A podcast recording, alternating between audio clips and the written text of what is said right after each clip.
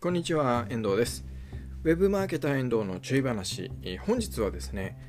好奇心のない SNS 担当者は正直ちょっと厳しいよねというお話をしていきたいと思います。まあ、というのもですね、まあ、SNS 担当者に限らずなんですけれども、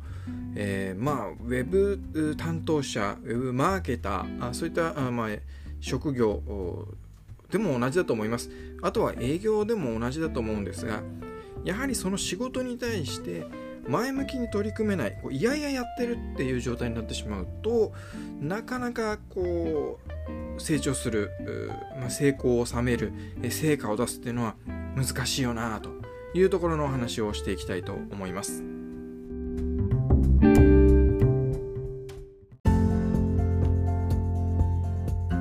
ウェブマーケター遠藤のちょい話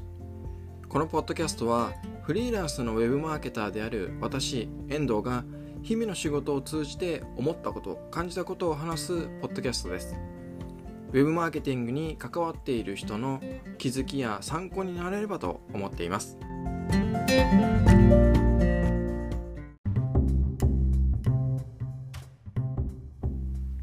このま好奇心がない SNS 担当者というところの話なんですけれども、まあ、どういうことかと言いますとですねこう SNS にこう取り組む時にその自分の仕事に対してこう好奇心が持てないと。で好奇心なぜ持てないかというと、まあ、いやいややっているというところがあるんですね。で私もその過去にもですねそのコンサルティングとしていろいろこう SNS のまアドバイスをさせていただくような時にですねやはりその担当者の方が、えー、積極的にその仕事を、ま SNS に取り組んでいるかあるいはこうとりあえず、えー、もう上から言われているからやっていますとこう渋々やっていますというような状態、まあ、どちらの方が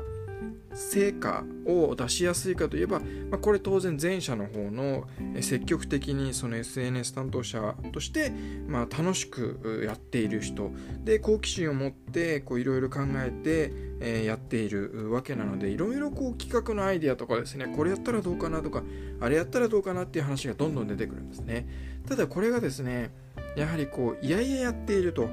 えー、何か人事でこう任されたと。で本当はやりたくないんだけども、えー、会社のそういう人事の関係とかですね、えー、上司の言われたとか社長から言われたとかっていうことで、まあ、渋々やっているような状態だとやはりこうそれに対してですね SNS のマーケティングっていうものに対して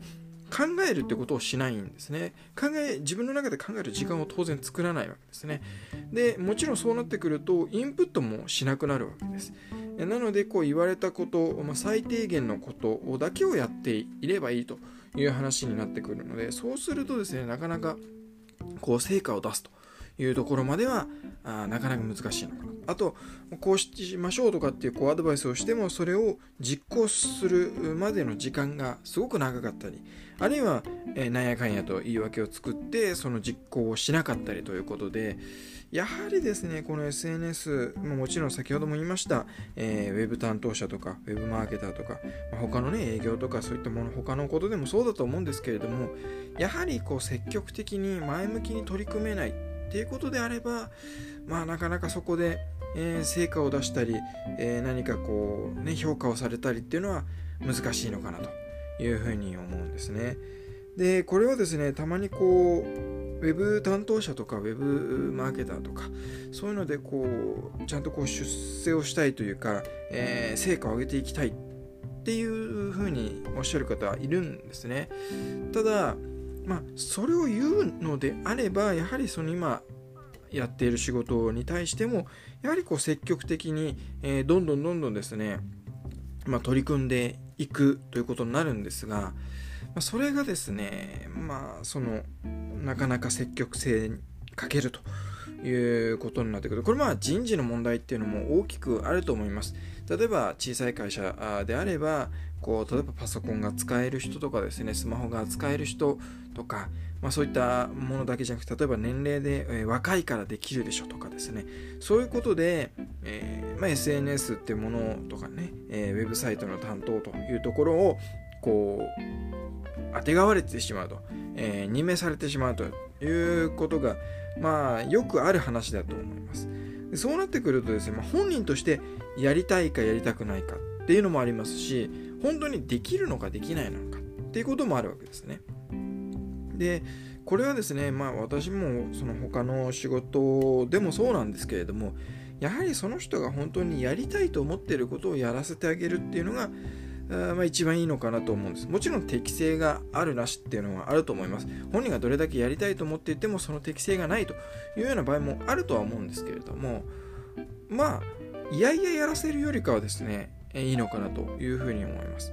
でやはりそのもちろん空回りしてしまうとかですね、えー、そういうこともあるとは思うんですが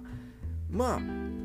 こう必要最低限もちろんそれはですね会社として必要最低限のことだけやってくれていればいいよと、えー、何かこう成果というものも特に決定、えー、決めることなくですねある程度こう SNS のなんか情報発信をしてくれればいいよとか、えー、ウェブサイト担当者としてもそのウェブサイトの、えー、制作管理を依頼している会社との窓口になってくれればいいよっていうレベルであれば別にその好奇心とか積極性みたいなのは必要ないかもしれないんですけれども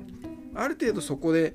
こう成果を上げて、えー、こうま、事業の貢献になるような成果を上げていこう会社に、役立つものにしていこう貢献するものにしていこうというふうに考えるのであれば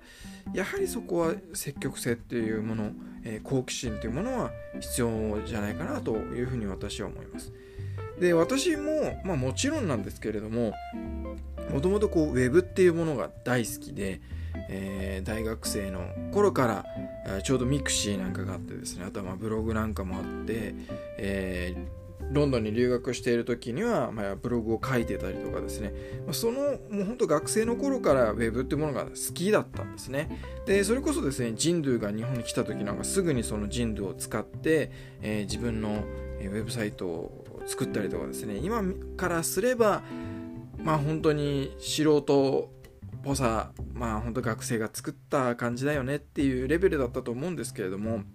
それぐらいやっぱり Web ってものが好きだったんですよね。でそこからですねやっぱり Twitter が入ってきたり Facebook が登場したり YouTube が登場したりっていうのでやはりその SNS ソーシャルメディアっていうものもどんどんどんどんこう面白くなってってえ、やはり自分の中で好きだからこそ今こうやってやっていられると思うんですね。特にフリーランスでやってる場合に、えー、好きでもない仕事でですね、まあ、フリーランスって正直厳しいと思うんですねそれだったら会社員でやってた方がいいと思うんですね100倍いいと思うんですね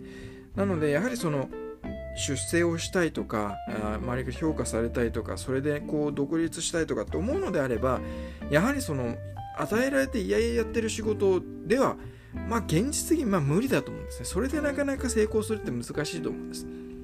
やはり最低限として、えー、好きなこと、えー、好奇心が持てること、前向きにそれに取り組めること、も常にそれを考えていても苦にならないようなこと、そういうところで、え、やっていかないと、まあ、フリーランスとかですね、そういうところでは、ま、難しいと思いますし、えもちろんそれが会社の中の SNS 担当者だったとしても、